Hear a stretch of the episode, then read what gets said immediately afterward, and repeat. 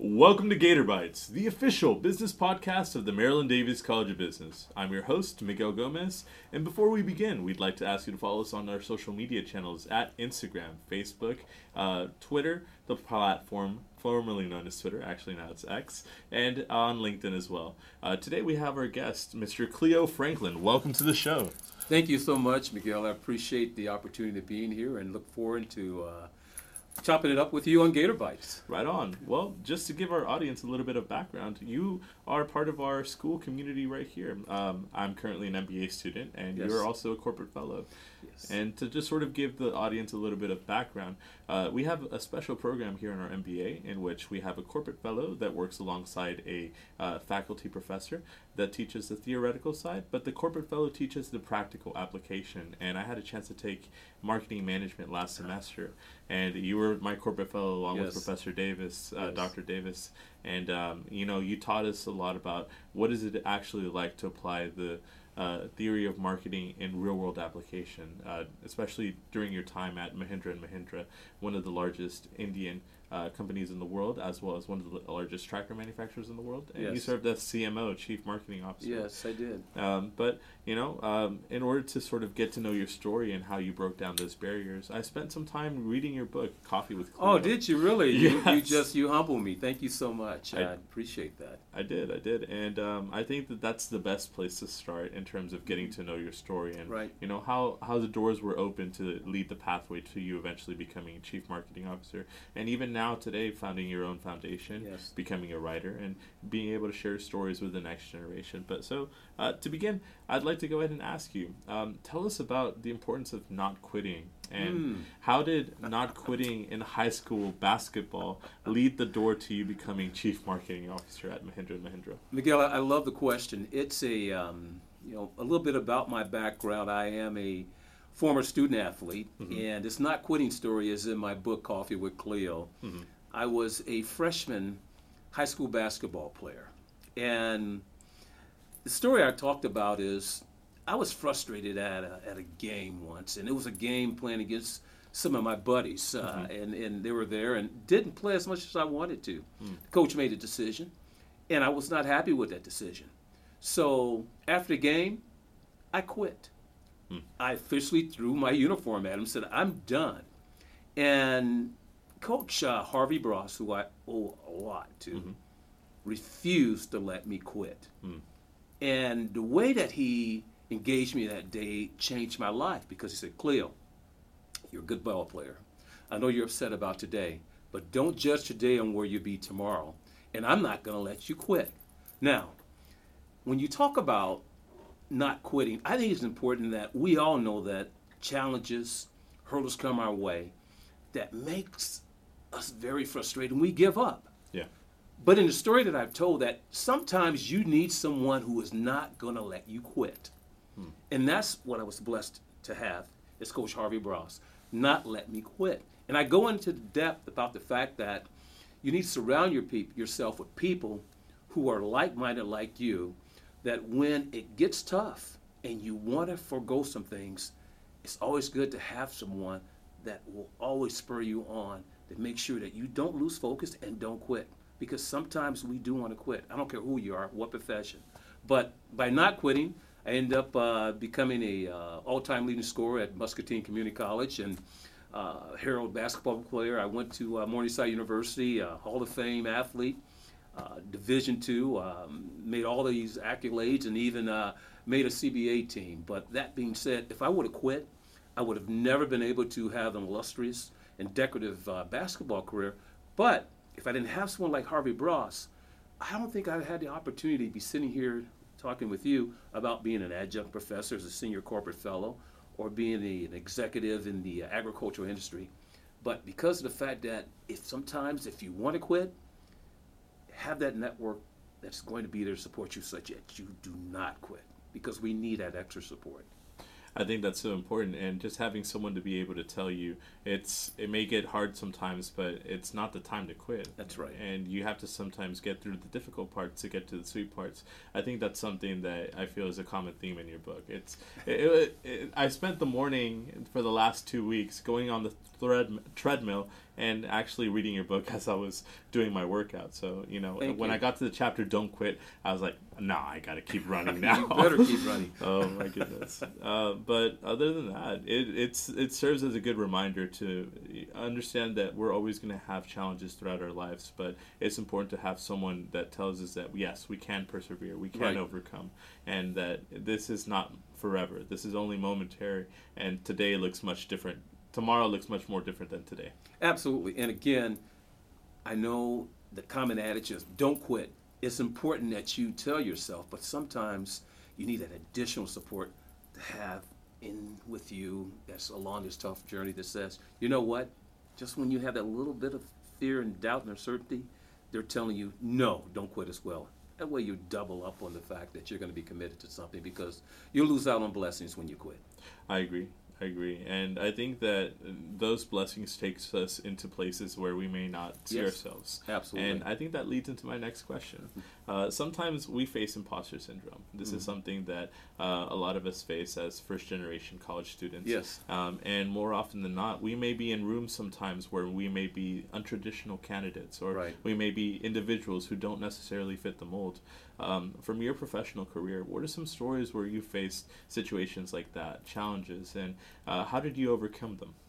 Well, many challenges. Um, I would say that during my tenure, uh, I worked for uh, John Deere for 21 years, and Case New Holland I was vice president of sales and operations for North America for two years, and again from 2011 to 2019, the chief marketing officer, and of course, uh, I was uh, vice president of, uh, of, of course, all Latin America and Brazil, as well as Mexico. But that being said, there were not a lot of, I can say, African Americans in my industry with that type of P&L responsibility, but also uh, business responsibility at a level where you had good accountability and responsibility, not just for the business, but the people that work for you as well.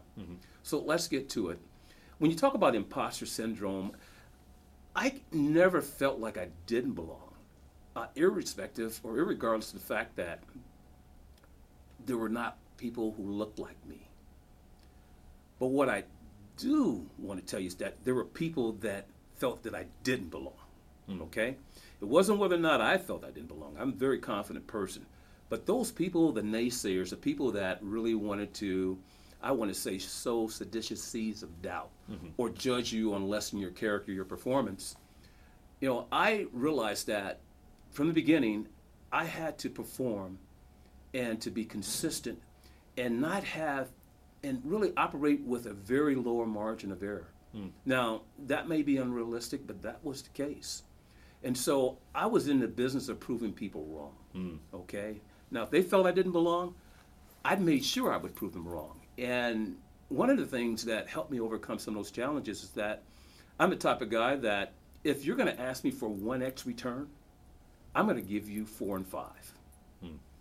I'm going to over prepare. I'm going to basically overplan and not show that I understand my business, but have command of my business so that when it comes to performance, there's no doubt of my capability and ability because you can't you cannot fake performance. And so throughout my career, there were times where I'll tell you, uh, for example, um, working at Case New Holland, many dealers came up to me and said, "Hey, you know what? I've never seen an African American in agriculture." And what I did was use that as an opportunity to educate and inform them. Well, let me tell you something. Let me tell you about my family's history. Let me tell you about some of the uh, history of black uh, African American farmers. Let me tell you about farmers across the globe who are not just Caucasian, but many people of many different cultures and races farm. And so, as not being offended by that comment, I would take it as an opportunity to educate and inform, and also showcase some of my own personal experiences, of course, through my mother's and father's legacy, because both grew up in rural America and, and small farms as well. So, uh, as I end, you know, your question, you talk about the fact of imposter syndrome. I think it's important that it's not whether or not you belong, it's whether or not you're going to stay where you are. And if you're going to stay where you're going to be working at or performing, I think that you really need to take command of that and own it and outperform and outpace anyone so that when it comes time to whether or not they question you, your performance is never questioned. Wow. And that's always served me well. And I, I think that that really speaks back to both of your experiences growing up with your father, but also uh, whenever you were in your athletic career in basketball. Um, it takes a lot of dedication and perseverance to be able to prepare and be ready for that moment. And once you're given that moment, you have to be ready to execute by being able to show the naysayers that you can do it, that you're capable. And um, going back to your family, I believe it was Keaton County, Arkansas, correct? That's, that's correct. Keaton County, Arkansas, Keaton County Township, yes. So Mm-hmm. it started there, Right. uh, but eventually your stories, your family's story leads to you working internationally, and I think that that's so fascinating. Many of us look beyond the borders to dream of a career internationally, but you actually went out there and achieved it. Um, if you had to give out any advice uh, or just some perspective, whenever you worked for uh, one of the largest tractor manufacturers in the world, Mahindra and Mahindra, Yes. um, it was not only an international company, but you worked at a major Indian conglomerate and Right. that had an international presence. Um, could, did you ever face culture shock whenever you were abroad, and, and did you did you broaden your horizons whenever you were Right. abroad? You know, one of the things that I talk about in my book, and I think it's just the way that I'm, um, I'm wired. I'm very curious. Uh, uh, I'm a curious, long-time student learner. Mhm. I, I, I love learning. I love embracing things that are different. I'm a variety seeker, Mhm. and diversity is is really uh, understanding uh, things that are unlike me. It doesn't mean that they're better or worse. It just means they're different, and that's something that I I gravitate to like a, a moth to a flame. Mhm. Uh, working for Mahindra, which of course is, is Indian owned, but yet and still very global, over 100 companies in 100 countries. Mm. Uh, working for uh, Case New Holland at the time, that was owned by Fiat in Italy, uh, an Italian owned company, but very global company. John Deere, uh, working there, a U.S. owned company, but very global. All these companies were global, but my travels across the world helped me understand this. It's not where you are, is what you understand and bring to where you're going. Mm. And what that did for me is this. Before I went and worked or spoke or ran a business uh, across the country, whether or not it was in Brazil or in Australia or Japan, I did my best to truly understand the intricacies of the culture. And that's from people that actually work there. That's from people that made mistakes, people that had successes, and also looking at some best practices across other businesses that always served me well because taking those experiences, but also taking a perspective with an open mind to embrace the differences, because I think every culture has something that they can teach you. The industriousness, uh, the embracing of uh, entrepreneurship uh, at Mahindra, I think was unparalleled. Uh, very different in Case New Holland, very based on performance, and very little margin of error. John Deere, very strategic company, very process oriented. Uh, doesn't move very slow. I mean, very move, doesn't move very fast, but very strategic in the investments that they're going to make from a conservative approach. Mhm. All very different, all from different companies that they're own, all global, but the learnings based on the strategic intent and purpose of the company and where the company was at this stage taught me different things. That there's not a one size fit all approach, but if you're going to work for a company, you need to understand the cultural aspects of it, the intricacies, the differences that the company basically has to offer, and embrace it and learn from it. That leads us into our next question. Um, with that experience internationally and being able to understand how there are different uh, ways that people work and there are different processes in terms of being able to get stuff done, um, a common theme throughout your story is the ability to execute and just get things done. Right. Um, I think that that goes back to one thing that really struck out to me whenever I was reading your book. Um, one thing that your father taught you that you mentioned in the stories is you can judge a lot about a person by their do say ratio. That's right. And I think that right now we're coming into an inflection point where there's a new generation of professionals entering to the workplace, Gen Z. And more often than not, one of the things that has been observed uh, from more of a qualitative is that they they struggle with sometimes not being able to get things done. Um, and now that just may be qualitative, but how would you go about showing and giving some tips to the next generation to show the naysayers that they can actually execute and they can actually get things done? Yeah, I, I, one of the things that I love about Gen Zs, millennials, of course, Gen uh, Gen Xers, and, and, and of course a baby boomer myself is that we're all very different. We take different approaches, and the advice that I would give is is understanding that different is not necessarily good or bad. It's just different. Mhm. And I'm a big believer in the fact that taking one's own strengths and understanding what you love, what you're good at, the things that basically get you up in the morning. I think it's important to embrace that first, but to make sure that you apply those in all the things that you do, both professionally and personally. So, what do I mean by that? If I'm a person that loves to, quote unquote, uh, build relationships and very strategic in, in trying to collaborate and getting things done, mm-hmm. then that's a strength of mine that I need to take advantage of. Mm. And that's something that I would impress upon everyone to understand those types of aspects that are intricate to them to build upon those strengths. And so there's no substitute for a GSD, and that's getting stuff done. People love people that do what they say, that have very little margin in what they're going to say and do, but they're 100% that way because it builds trust. And it also is someone that you can count and depend on. So I don't care who you are. The people that perform are the people that are going to really win the day. Now, that doesn't mean you're going to make a mistake. That doesn't mean that some people may outperform you. But I would just share this. Look for those people and model the behavior that you feel are the ones that can get things done. Hmm. And when you do that, you'll learn something. And maybe there's a takeaway or two that you'll be able to basically take into your own process and how you do business. But there's no substitute for not getting things done it sounds so straightforward, but sometimes we just struggle with that as young professionals who may be just used to saying yes to every request. But mm. you have to just be very strategic about saying yes to everything left and right. Um, no, I, I, agree with you. I think I think it's it's not what you say yes to; it's what you really need to understand what you say no to. Mm. And you're you're absolutely right. Finding that balance for me, uh, and I would share with anyone, is really understanding the things that matter to you. And what matters to you is where you're going to invest your time, mm-hmm. your talents, and your treasures. And when you know what matters to you, then the things that don't matter become a second priority. In fact, they're not a priority. It becomes secondary to the things that are really going to be important to you.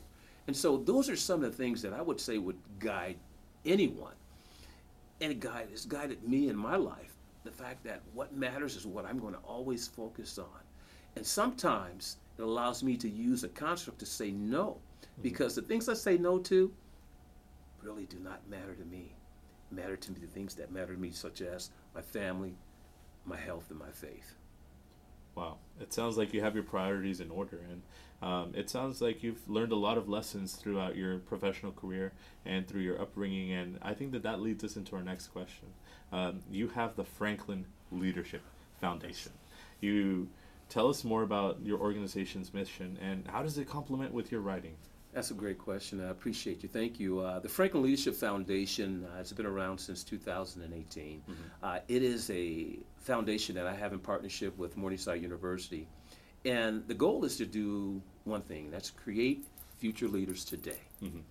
And that's by investing in talent, that is the next generation of leaders, by providing them internships, scholarships, externships, access to the experts within my network, in and out, to come in to speak, to offer a professional and personal guidance. And matter of fact, about a couple of weeks ago, we just had a our fourth leadership summit where we brought in three different experts to speak to the students at Morningside University. And this is people, uh, we do this as well as live stream, so you, if you're not in that area, you have access to these people. But I think it's important that you take the opportunity to share insights from the people that have been there, have done it, that are willing to share that information, that hopefully it transfers and translates uh, to those that are trying to get to where you are. It's no different than we just spoke about the corporate fellow partnership with the professor partnership. You have theory and you have application. When you have both, it works best because theory is not enough. And so the Franklin Leadership Foundation is just about investing in students and making sure that they get those lessons that are not taught in a textbook, that they hear from people the real talk and the things that matter that are going to help them move the needle in their business and maybe inspire them to do things that you and I are doing today. you know, real talk is all about just being able to walk the walk and talk the talk. That's right. And I think that that just goes in line with a lot of what you've told me this whole conversation, and at the same time, what you hope to be able to inspire the next generation of leaders through the Franklin Leadership Foundation. Um, now, I want to just go ahead and touch on the last topic. Okay. You have a new book. yes, I do. you have a new book, uh, Conversations with Cleo. Is that yes, correct? absolutely. Um, what are some inspirational themes that we should be expecting, and when when is this book dropping? Well, the book is, is ready today. Uh, you can go to www.coffeewithcleo.com, coffeewithcleo.com, and order the book. And that book is it's my fourth book, and I'm very excited about it. The themes around that book is try to provide meaningful, impactful lessons and experiences, not just through my life, but I have five other collaborators that have written stories and essays in this book mm-hmm. that will give people a chance to think, to learn, and to truly go out and to apply their own life. Mm-hmm. One of the things that I think is important that I'm not about, you know, the management by meandering. Yeah. You want to have people want to have significant, purposeful, meaningful lives, and also a construct to be able to apply today. And so, if you're looking for that, I think the books that I write, and especially Conversations with Cleo, provides a little bit of that. Uh, it provides that it's not just your leadership book that has the 50 cent words in it, it has the million dollar experiences that anyone can read, understand, and apply with lessons that I say today and not have to wait tomorrow from those that have really been through it, those that have failed, those that have learned, and those that have experienced success. So it's a book full of real talk of, of experiences, and I hope that people will enjoy it. Conversations with Cleo. Well, thank you so much for sharing that with us, and thank you so much for coming on to I our really- podcast today. Well, thanks so much, Miguel. I really appreciate it. Right on. Well, uh, I've been your host, Miguel Gomez. This has been Gator Bytes, the official business podcast of the Marilyn Davies College of Business. Uh, remember to follow us on social media on Instagram, Facebook, X, the formerly uh, the platform formerly known as Twitter, and on LinkedIn as well. Uh, remember to take a bite out of business, and we'll see y'all later, Gators.